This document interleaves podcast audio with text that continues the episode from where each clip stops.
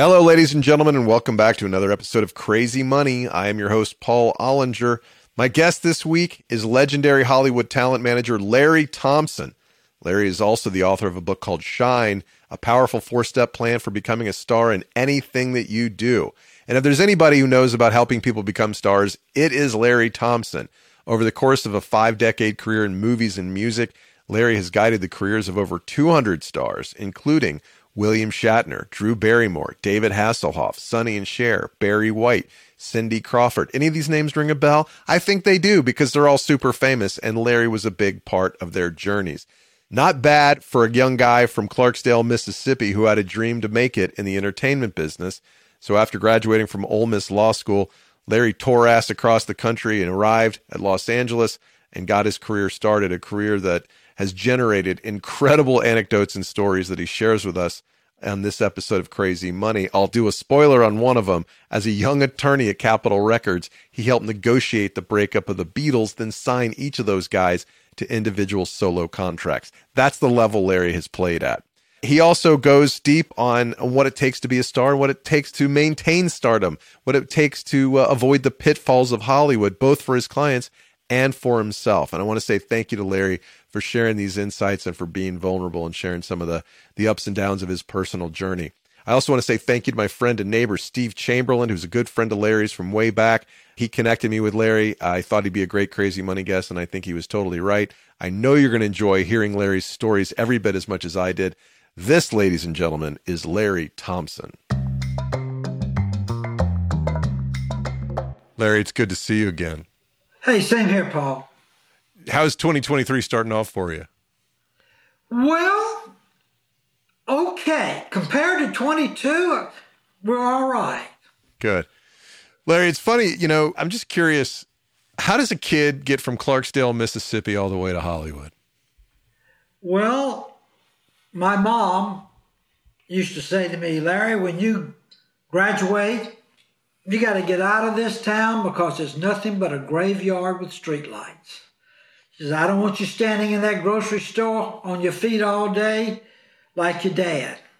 I want you to go out to Hollywood and meet those important people so that you have a future. And how did you make that happen? There wasn't some established path from Clarksdale to to the big time to the movie studios back in the day. No, I mean my mom continued to uh, prompt me. You know, she says, "Larry, I went up to Memphis. I went to Goldsmiths, and I bought me a red dress, and I put it in a box, and I put it under the bed, and I'm not wearing that dress until you invite me to Hollywood for me to see you win an Academy Award." So, with that monkey on my back and a chicken bone in my throat, I was constantly motivated. And, and, and lucky for me, I had the same interest in music and television and features and stars as she did. But she used to read Photoplay magazine and look at all the pictures of the big celebrities of the day, Elizabeth Taylor, whomever it was, and say, see, these people, they're important. I want you to go out to Hollywood and meet them.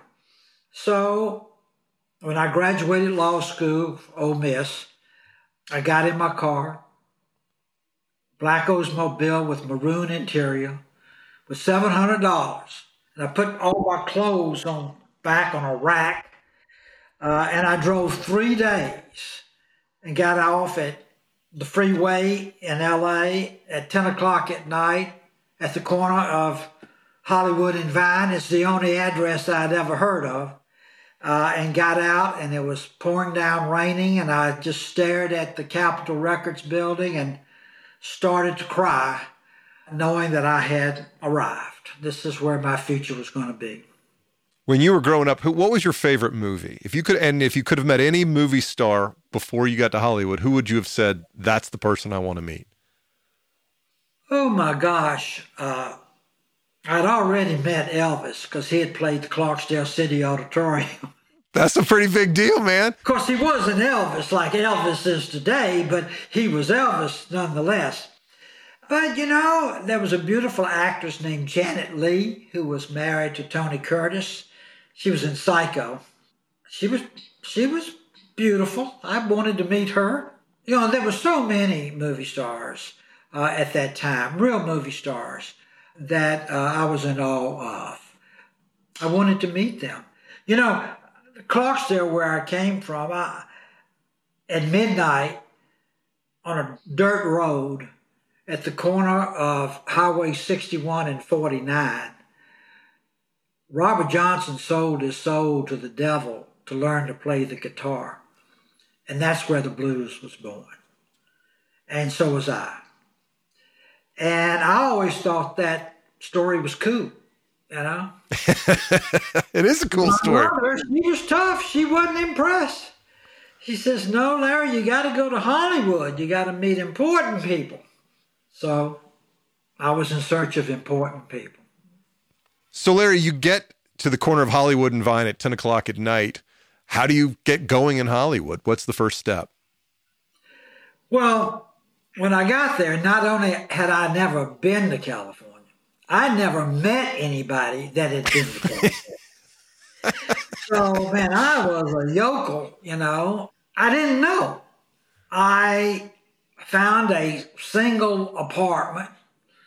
I, I didn't pay very much for it, I know that. And I started uh, following up on letters that I had sent out to law firms, a couple of studios, to follow up to see if I could get a job interview.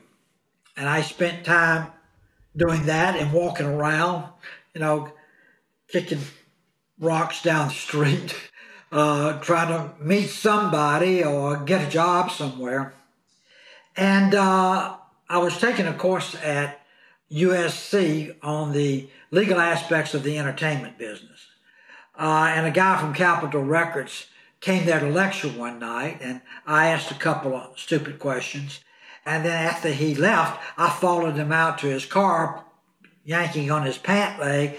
I said, I'm Larry Thompson. Um, I'd like to work at Capitol Records or whatever. And I called this guy every week for, I don't know, three, four months. Sometimes he returned my call, sometimes he didn't. And I just kept bothering him. Uh, and finally, one day he called me and said, Hey, how you coming on the California bar exam? I said, Well, I'm taking it now. And he says, Well, come on in, and if you pass, you can stay. So I said, Great. So I started off at Capitol Records, where I got out and cried. What is the coincidence of that?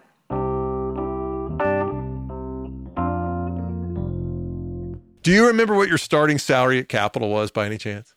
I think it was $900 uh, a week. That's a lot of money back then. $900 a week? That's good. You, you can pay your rent. Well, I could barely do anything, but I was in the game. You know, I was in. That's all that counted. What was the first part of your responsibility at Capitol when you got there? What were you working on? They would give me contracts to do a brief on to summarize the contract into a couple of pages. And I was spending my time learning contracts by briefing contracts. And then one day, it dawned on me that the president of the company, Sal Iannucci, got to work every day just about the same time, about nine o'clock. And he would walk into the lobby get on the elevator and go up to the 13th floor. So I planned it that just so happened that I was about to get on the elevator at the same time he was in the morning. so he'd walk around the corner and I'd see him and he'd go to the elevator and I'd go to the elevator and we'd get on the elevator together and I'd say, Mr. Iannucci, my name is Larry Thompson. I'm from Clarksdale, Mississippi. I just came out here and I just got a job in the legal department and uh, blah, blah, blah, blah, blah. He'd look at me, shake his head, and the next day he gets in the elevator. Mr. Iannucci, I'm Larry Thompson. I'm from the legal department. I just came out here and, you know, I love the Beatles and blah, blah, blah, blah, blah, blah, blah. This went on for about a week and a half, maybe nine or ten days in we walk on the elevator. Mr. Iannucci, I know your name is Larry Thompson. I said, yeah. He says, come on up to my office.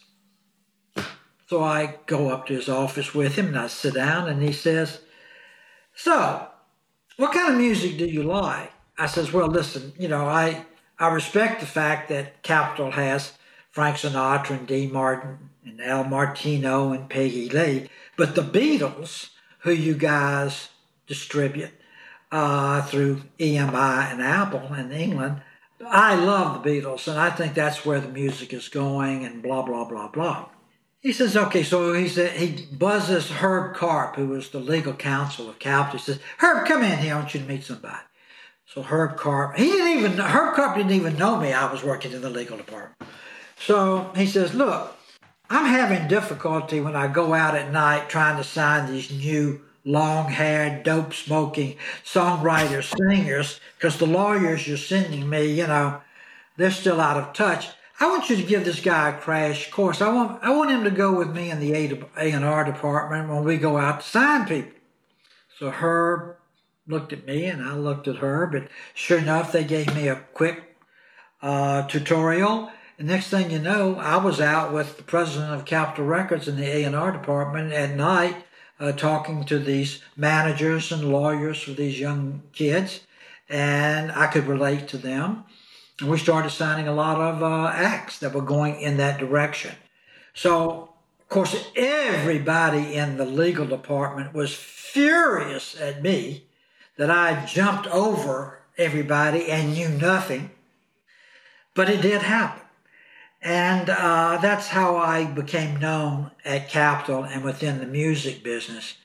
And literally almost two years later, uh, Sal called me in his office and said, Hey, they're going to announce tomorrow that the Beatles are breaking up. And Thompson, I want you to sign four individual Beatles. I want four solo artists. I want four Beatles. And you're in charge of making sure that they all sign as individual artists uh, to Capitol. Well, that was a big assignment, and sure enough, in the next period of time, that's what I was doing, and I certainly made a name for myself then.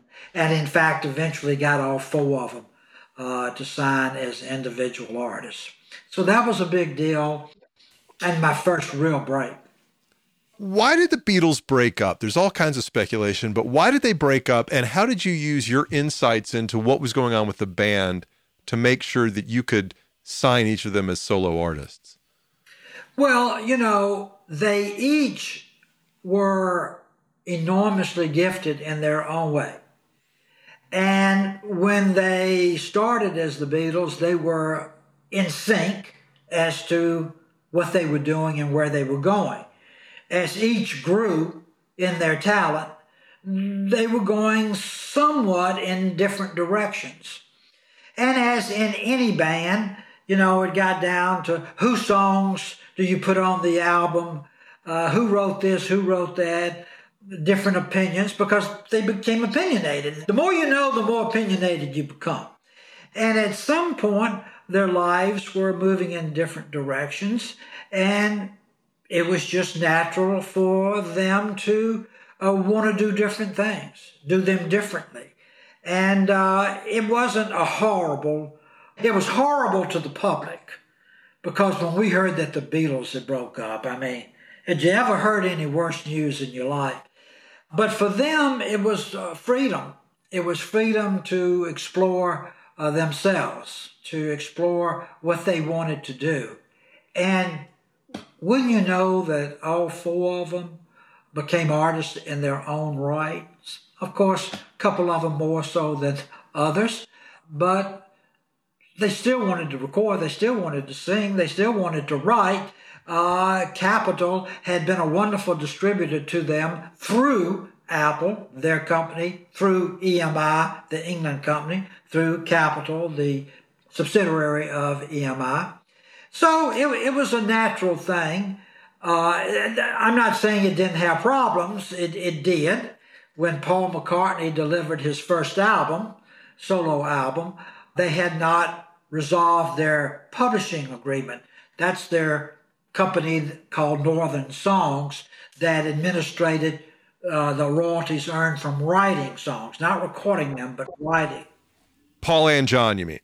All four of them were signed to Northern. Oh, all four of them were Northern. Okay. Northern songs, but so the the publishing would have been split by Northern Songs four ways with the writer of each individual song. Well, when McCartney delivered his first album, he claimed that his wife, Linda Eastman, wrote all the songs. A dubious claim at best. Of course, the other three guys says, "Oh, not so fast." So here we were trying to release Paul's first album, and he was maintaining that he didn't write any of the songs. So we had to work it out basically that we would release the album and the recording royalties would go to the four guys, but that uh, or to, to Paul, but that we would put the uh, we put in escrow the uh, publishing monies, and once we had a musicologist uh, determine uh, who the writer was, and of course it was Paul McCartney, uh, then everything got resolved. That was the first incident we ran into. And you maintained good relationships with uh, at least a couple of them over the years. You, you've got a great story about George Harrison's first release. Well, yeah, George Harrison of the four was certainly my favorite. Not that I didn't like all four because I did, but George Harrison was my favorite. And I think uh, the highlight or one of the memories that I have that I will never forget is that when George had finished his first album called All Things Must Pass, he called me and said, Larry, I'm in town and I want to deliver my first solo album. And uh, I'd like to play you a couple of things. Uh, can you meet me? I said, yeah, I can set up Studio A here at Capitol for you to come in. He said, yeah. I said, well, I, should bring some people. No, he said, I just want you and, and maybe bring somebody from the A&R department. And I said, great, come on in. So we're in studio and in comes Paul. I mean, in comes George. And uh, he says, look, I'm going to play you something that I think is the single but I'm not sure. I'm not sure. Uh, it's different, but I'd like for you to take a listen. So I said, okay. So we're sitting there, and the music starts, and it's My Sweet Lord. I really want to love you. I really, ah, I mean, I never heard the Lord spoken in a rock and roll record, let alone Hari Krishna. He's singing Hari Krishna, he's singing My Lord, and I'm going, oh my God. And he wants to know if this is the single. Well, it certainly was different.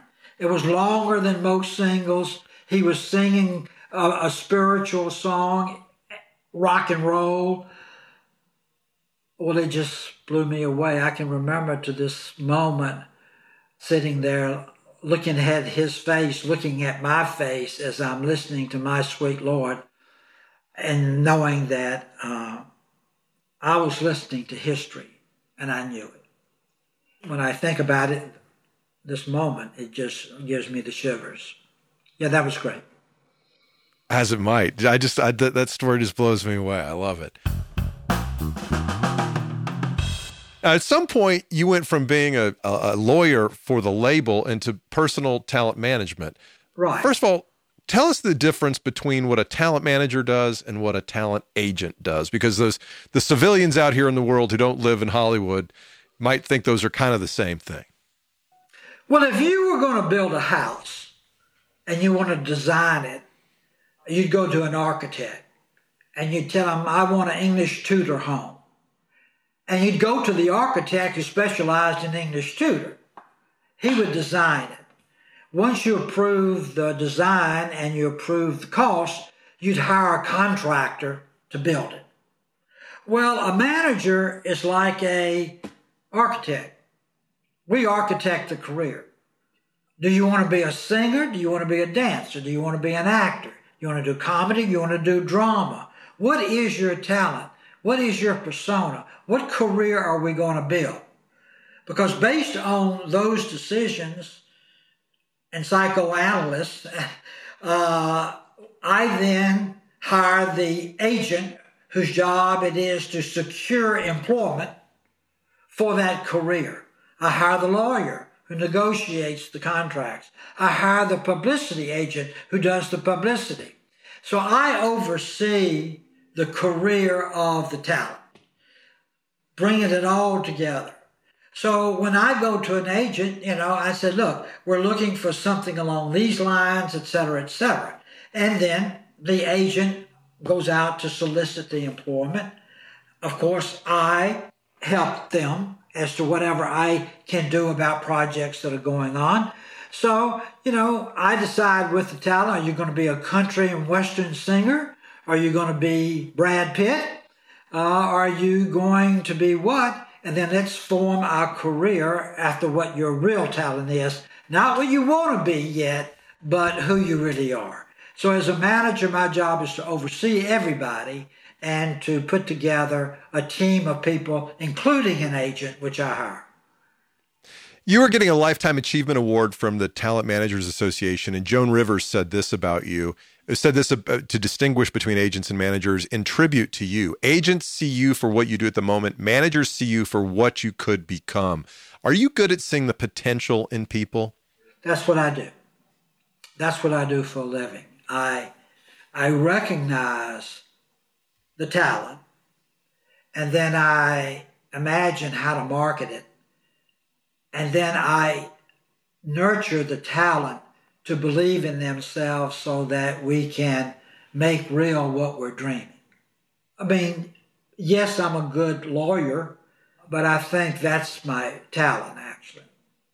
And what does it take to be successful? I mean, you've written a book, and we don't need to go through every page of the book, but like, what what are the broad strokes of what it takes to be successful in Hollywood?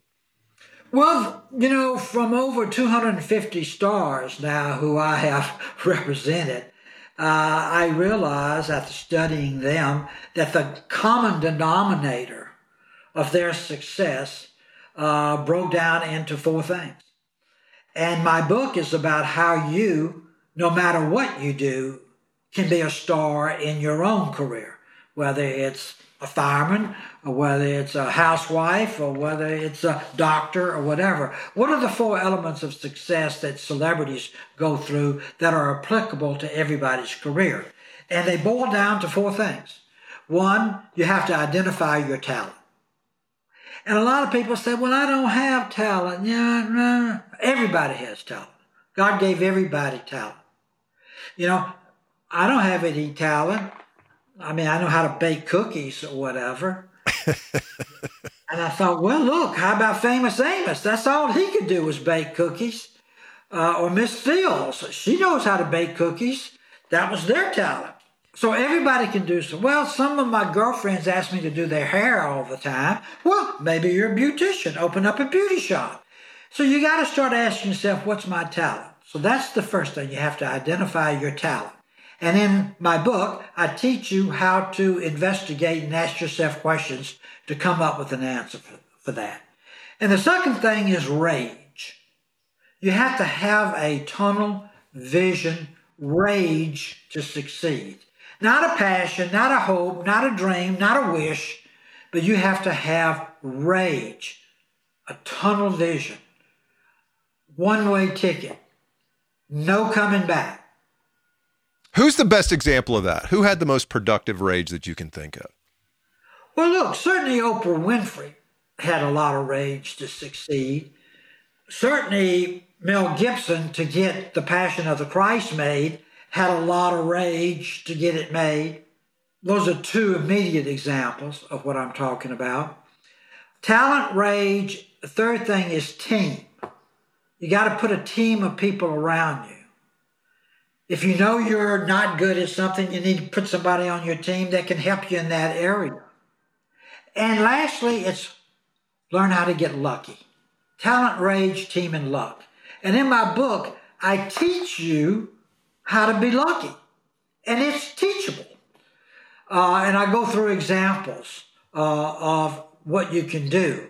For example, there was a, uh, a little course done where uh, on luck, where they had about 50 people in our classroom and they passed out a newspaper to all of them, same newspaper. And they said, Look, we want you to look through this newspaper. uh, and tell us how many photos are in the paper.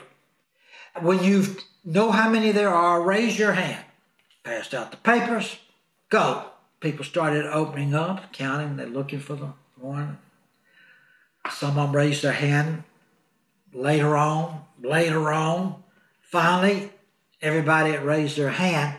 But the people up front who raised their hand first, because on page three of this newspaper, it said there are 14 photos in this newspaper. the rest of them were still looking for the photos to count. And the lesson learned is you can't be so focused on one thing that you lose sight of opportunities that are coming in. There was the answer right there on page three. There are 14. But if you're so, if your mind is locked into one thing, you don't see other things that are happening. So you learn to be lucky about being open to everything that's coming to you. So talent, rage, team, and luck are the four elements. The more talent you have, the less luck you need. The more rage you have, you know, it's a balance of those four things. A part of rage seems like it would contain knowing what you want. What do you think people want when they come to Hollywood? Fame, power, money? What is it? All of them. all of them. They want all those things. Uh, they want power, they want fame, they want money, they want any and everything they can get. This is a place of excess. It's not normal. People come here with big dreams. Some of them have the ability to fulfill them, most don't. And it's exciting. It may not be as crazy as Babylon, which is the new movie that's out right now, but these people have dreams. Small town, big dreams. Hollywood provides a, a conduit to make it happen. Uh, they come out here looking at the Hollywood sign, wanting to express themselves in whatever talent they have. You write in your book, you say you have to be careful about pursuing everything you want in life because you just might get it. What have you seen in your career that demonstrates the the dangers of getting everything that you want? Well, it's like the dog who caught the fire truck. you know, he's running, he's running. He finally catches the fire truck and he's sitting there and he doesn't know what to do with the fire truck. That's when you get in trouble. And what do I mean by that? There's a lot of roads to hell here that you can get in a limo and go down. So you have to be careful with uh, drugs. You have to be careful with alcohol. You have to be careful with uh, the opposite sex. You have to be careful with lying. You have to be careful because if you want something so bad, you know, sometimes you'll try to take a shortcut. And a lot of people do. And, and, and it costs them their career. That's what I mean by be careful. You worked with a lot of young clients, a lot of young stars over the years. Did you ever sit down and specifically counsel them on those kinds of topics? All the time. I mean, that's part of the consultation, that's part of managing someone, is to constantly guide them on the right track, meeting the right people, working with the right people, not being seduced by what seems like a quick opportunity, how to pass on opportunities that may be real but may not be good for you. It's walking through a quicksand. It's tough.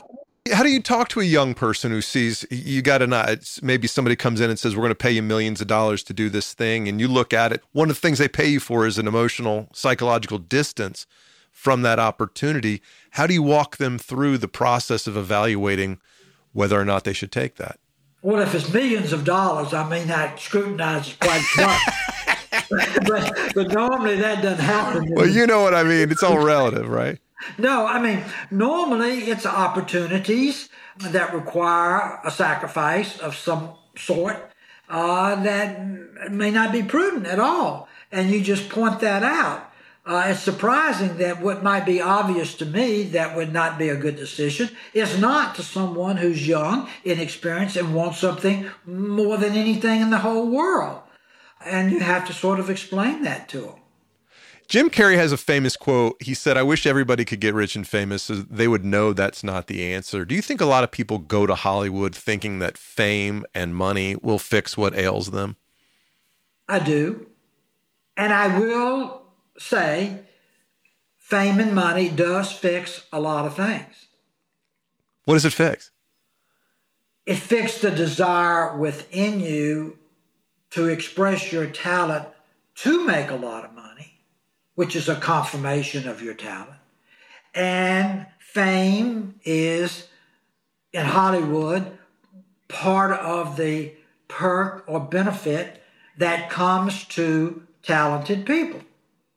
So, if you're talented, you want to be known as talented and compensated. As so in any uh, field, you know, if you're working at a job and you want that promotion, you know, go for it, work for it. So you're always trying to improve yourself. The only difference is that uh, in Hollywood, everything is accelerated and fast and on a mega in public race. So you just turn up the heat on everything. Now you worked with, and you tell the, the stories of working with some of the most famous people from my lifetime. You tell those stories in the book. Share some insights into the first time you saw Farrah Fawcett. Well, actually, it was at uh, Sonny and Cher's home. They were together at that time. I represented Sonny and Cher for many years. I represented Sonny and Cher. I represented Cher. I represented Sonny. I represented Sonny and Cher again. I mean, all the things they were. but at this particular time, Sonny and Cher uh, were living in Bel Air, and they were friends with Lee Majors, who was the Six Million Dollar Man at the time. Sure. On a very successful show, as was Sonny and Cher. I was representing Sonny and Cher. It was Thanksgiving. I was at the house, and um, Lee came and brought his new girlfriend, a girl from Texas named uh, Farrah. Farrah, I never heard that name before, but she was a knockout blonde. And uh, she, the only thing she had done at that time, she had done a commercial for a shaving cream uh, with Joe Namath called Great Balls of Comfort, I think is what it was. And uh, she wanted to break into the business. So at the same time, a buddy of mine was at lunch also named Jay Bernstein, who was a publicist, PR guy. Of course, I was trying to sign Lee as a management client. Uh, you have to be careful that while you're around another management client, Sonny and Cher. But and Lee needed a publicist, so he said, he said to Jay, he said, look, Jay, eh, I'll sign with you as a publicist and I'll work with you and Larry, uh, but you got to take on my girlfriend free. I'll pay you the normal rate, but you got to take her on free. Okay. Well, my lord, we never knew that that that was the star, and that success was pretty meteoric, uh, and how that happened. She was uh, quite beautiful. She was quite unique. Uh, everything about her was special. Of course, she became a huge star. Six Million Dollar Man got canceled. Life goes on. Yeah. You tell the story in the book about a time in your life when your career got very complicated. And for the first time in your life, you went to see a therapist. What happened on the way to see that therapist? Well, you know, as I said earlier, uh, you can get into a lot of traps out here. And I had a great deal of success, bought a studio, was representing talent. I was making movies. Everything was going good, but you know, it it wasn't as fulfilling as I thought it would be. And one night I'm in a restaurant having dinner with this executive at CBS, and while I was talking to her dinner, I felt my foot underneath the table starting to shake. But I was calm, but my foot, next thing I know, both feet were shaking. But when I looked down there, they were still as they could be, but I could feel them shaking. Next thing you know, I felt my arm flailing and this arm flailing. I felt like this. But when I, but nothing was moving. So I got up, excuse myself, I was pitching a project at the time, and I went to the restroom. The restaurant was Morton's. And while I'm in there, I looked in the mirror and said, Larry, you got to calm, calm down. You know, immediately when the dinner was over and I didn't offer dessert, we got out of there as fast as we could. I drove to the emergency room at Cedar Sinai saying something is wrong with me. They, they said, we've checked everything, there's nothing wrong. So my doctor finally got to the emergency room. He said, Larry, they can't find anything wrong with you. He says, uh, have you been under stress? Stress, that's what I do for a living, stress. I, I think on everybody's stress. Of course I'm under, under stress. He said, but any unusual stress? I says, I don't know. I'm thinking about selling the studio. I'm going through a divorce. I'm breaking up my partnership with Jay Bernstein. Um, yeah, I'm under stress. He said, Well, I think you need to see someone. And I said, Who? He says, A therapist. I said, Therapist? I don't see therapists. That's what my clients do. I'm their therapist. I don't go to therapists. He said, I think you should see someone. So he gave me a card with the guy's name on it. I was staying at a hotel at the time because I'd moved out of my house going through a divorce. I was under stress. I went back to the hotel room to order dinner from the menu, and I had the menu in front of me, and I was looking down to order. Next thing I know, it was about 8 o'clock in the morning, and I still had the menu in front of me and hadn't decided what I wanted to eat. Now, I had made all these decisions during the day, but I couldn't decide what to eat. So I said something is wrong. So I make an appointment with this psychiatrist. I called him and I says, Can you see me? He said, Well, look in my book here. I can see you in a couple of No, not a couple of weeks. I need to see you now.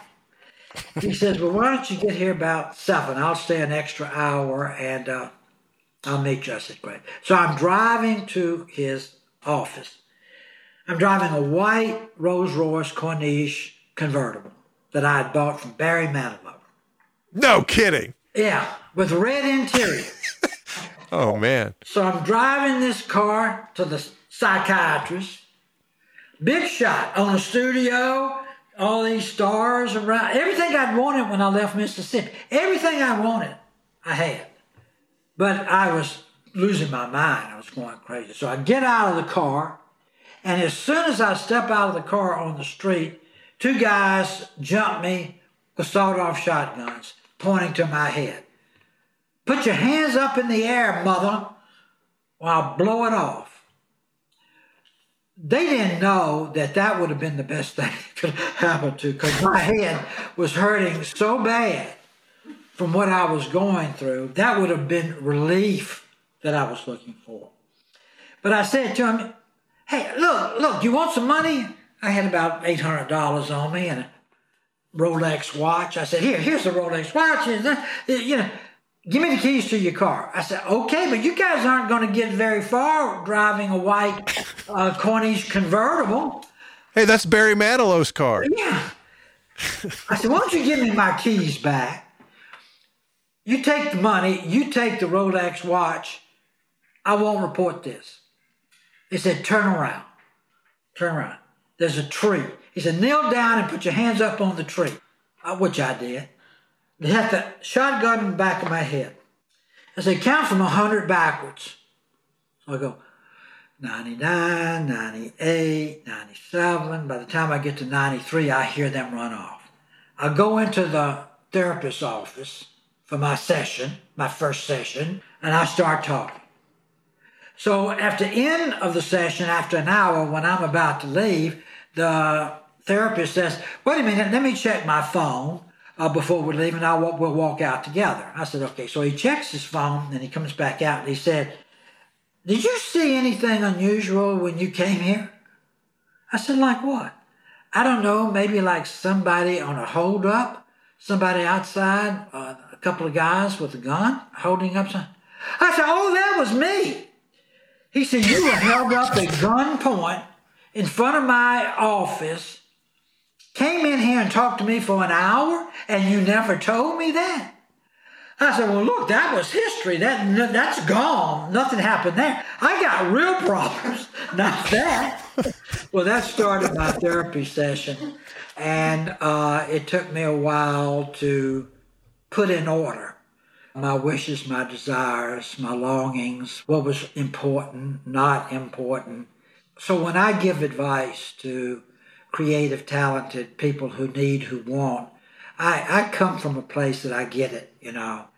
And years later, in Clarksdale, Mississippi, my hometown, where my mom and dad still were, the old Paramount Theater was converted to the Larry Thompson Center for Fine Arts. And I went down there for this ceremony and the, for the fundraising. And I took with me uh, William Shatner, Captain Kirk, and Donna Mills from Knots Landing, and Alex Haley, who had written Roots. Some talented people for the ceremony at the Clarksdale City Auditorium where I met Elvis as a kid. In the course of the evening, when I spoke for the dedication, I asked my mom and dad to stand up and I introduced them as the most important people in the world that I'd ever met. So I learned everything full circle. So let's talk about those two buckets important, not important. Obviously, your mom and dad were in the important bucket. What else is in that and what's in the other one? Buckets meaning?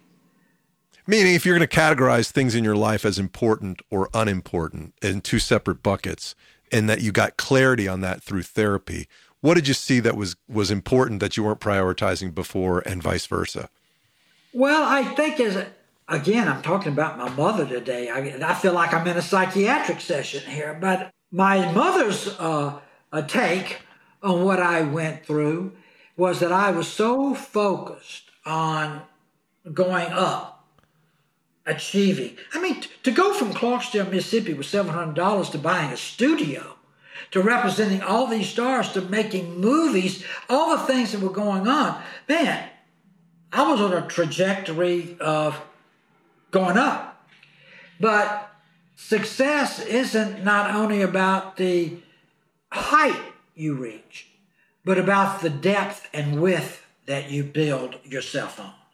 And I had built myself straight up and failed to develop my depth and my width so that I could stand straight. So, you know, the night that I got held up, I sort of toppled over.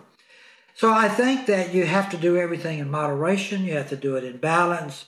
You have to know who you are to begin with. You have to learn who you're growing into. You have to be a good person. You have to just think about it all, you know. Uh, be careful what you wish for. You can get it. You can get it, you know, but you want to get it a way that you can keep it forever. And those are the other buckets that I had to learn. So after all this time is achieving all the success you achieved, do you feel rich? Yes, I do. I feel blessed. I don't think this could happen without some force other than me. I've had some divine guidance, things that I can do. I realize it ain't about old Larry here. I'm sort of a, a vehicle or vessel that things are coming through. I don't mean to get nuts here on you, but no, that's why we're that's why we do this. It takes a while uh, to grow into who you are, and it takes an open mind and the ability to take risks to become who you can be.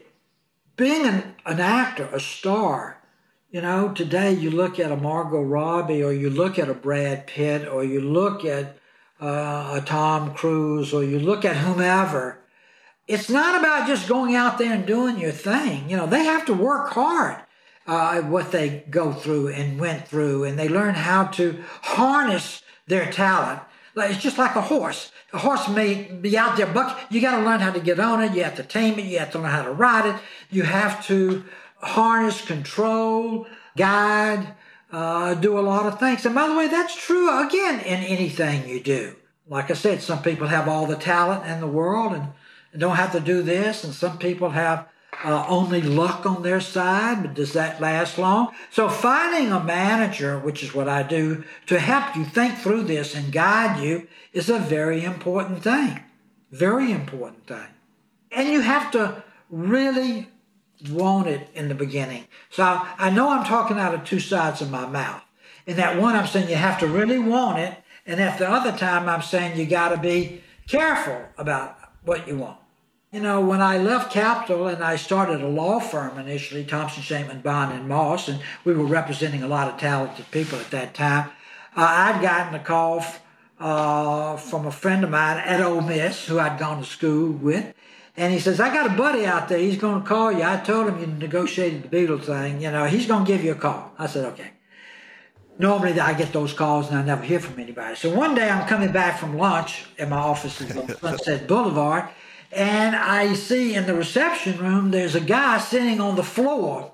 Big, big, heavy set black gentleman. And he had on a gray old overcoat and bedroom slippers. Wild hair he said, You Mr. Thompson? I said, Yes, I am. He says, I need a lawyer. I need you to represent me. I said, Well, do you have an appointment? He says, No, but I know Billy gave you a call, told you I was going to give you a call. Uh, I, I, need a lawyer. I need a lawyer. I, I, want you to represent. I hear you're the best lawyer, uh, record lawyer in Hollywood. You negotiate the Beatles. You negotiate. You represent everybody. I I need you as my lawyer. So he stood up. I said, Well, you know, you need at least $500 to open up a file here at the law firm. He said, Mr. Thompson, the only thing I have of value in my life is on this tape. I've recorded an album. It's not finished, but I've recorded it. I'm going to leave this tape here with you. I'm going to go get $500 and I'm going to be back and you're going to be my lawyer. I said, okay. So I went inside. Few days later, he comes back. He had walked from South Central LA to Sunset Boulevard in his bedroom slippers, stolen a fried chicken out of a lamped convenience store, eaten the fried chicken, and walked in with the grease still on his hand five wadded up $100 bills. And he says, You're my lawyer. By then, I had listened to the tape.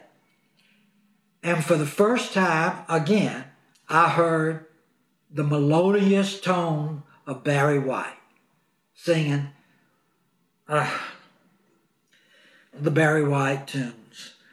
I can hear it right now in my mind. I said, Barry, how now, once I heard your music, I would have given you the five hundred dollars. that's that's how I, how great it was. You got endorsement from somebody on Barry White pretty early. Well, yeah, I then took the um, the tape to Russ Regan at 20th Century Records at the time to see if they wanted to make a, a deal with with Barry. And it was unusual. It wasn't something that just jumped off. It was a whole different sound like you never heard before. So uh, Russ says, Well, let me think about it. So it was around Christmas time, and he was having a Christmas party at 20th Century Records for different talents and their roster, et cetera, et cetera. So he had the, the tape playing in his office while the Christmas party was going on. Elton John was at the party. So Elton goes in Russ's office and he sits down and he's listening to this tape. So he says, Russ, who's this? He said, Oh, that's a tape on a guy that uh, Larry brought me to take a look at. I'm not sure. He said, Not sure. He said, This is unbelievable. signed this guy. Sure enough, Russ called me. They signed Barry White. And that was the beginning of Love Unlimited and everything that was Barry White. Platinum, platinum, platinum, disco, we opened up every disco around the world, Regines in Paris to South America. He started a whole sound, and it was just beautiful. You're my first, my last, my everything. One of my favorite songs. I guess he didn't have to walk from Compton to Hollywood very much after that. Nah, and he got some real shoes too. All right, I'm going to let you go in a second, but lastly, I need to know Why does the world love William Shatner? You know, they do. Let me say that because I have represented him for 41 years. I have represented William Shatner 41 years. He's my friend, he's my buddy, he's my client. Sometimes we fight like old couple. but you know, he's gifted. He is he's got a talent.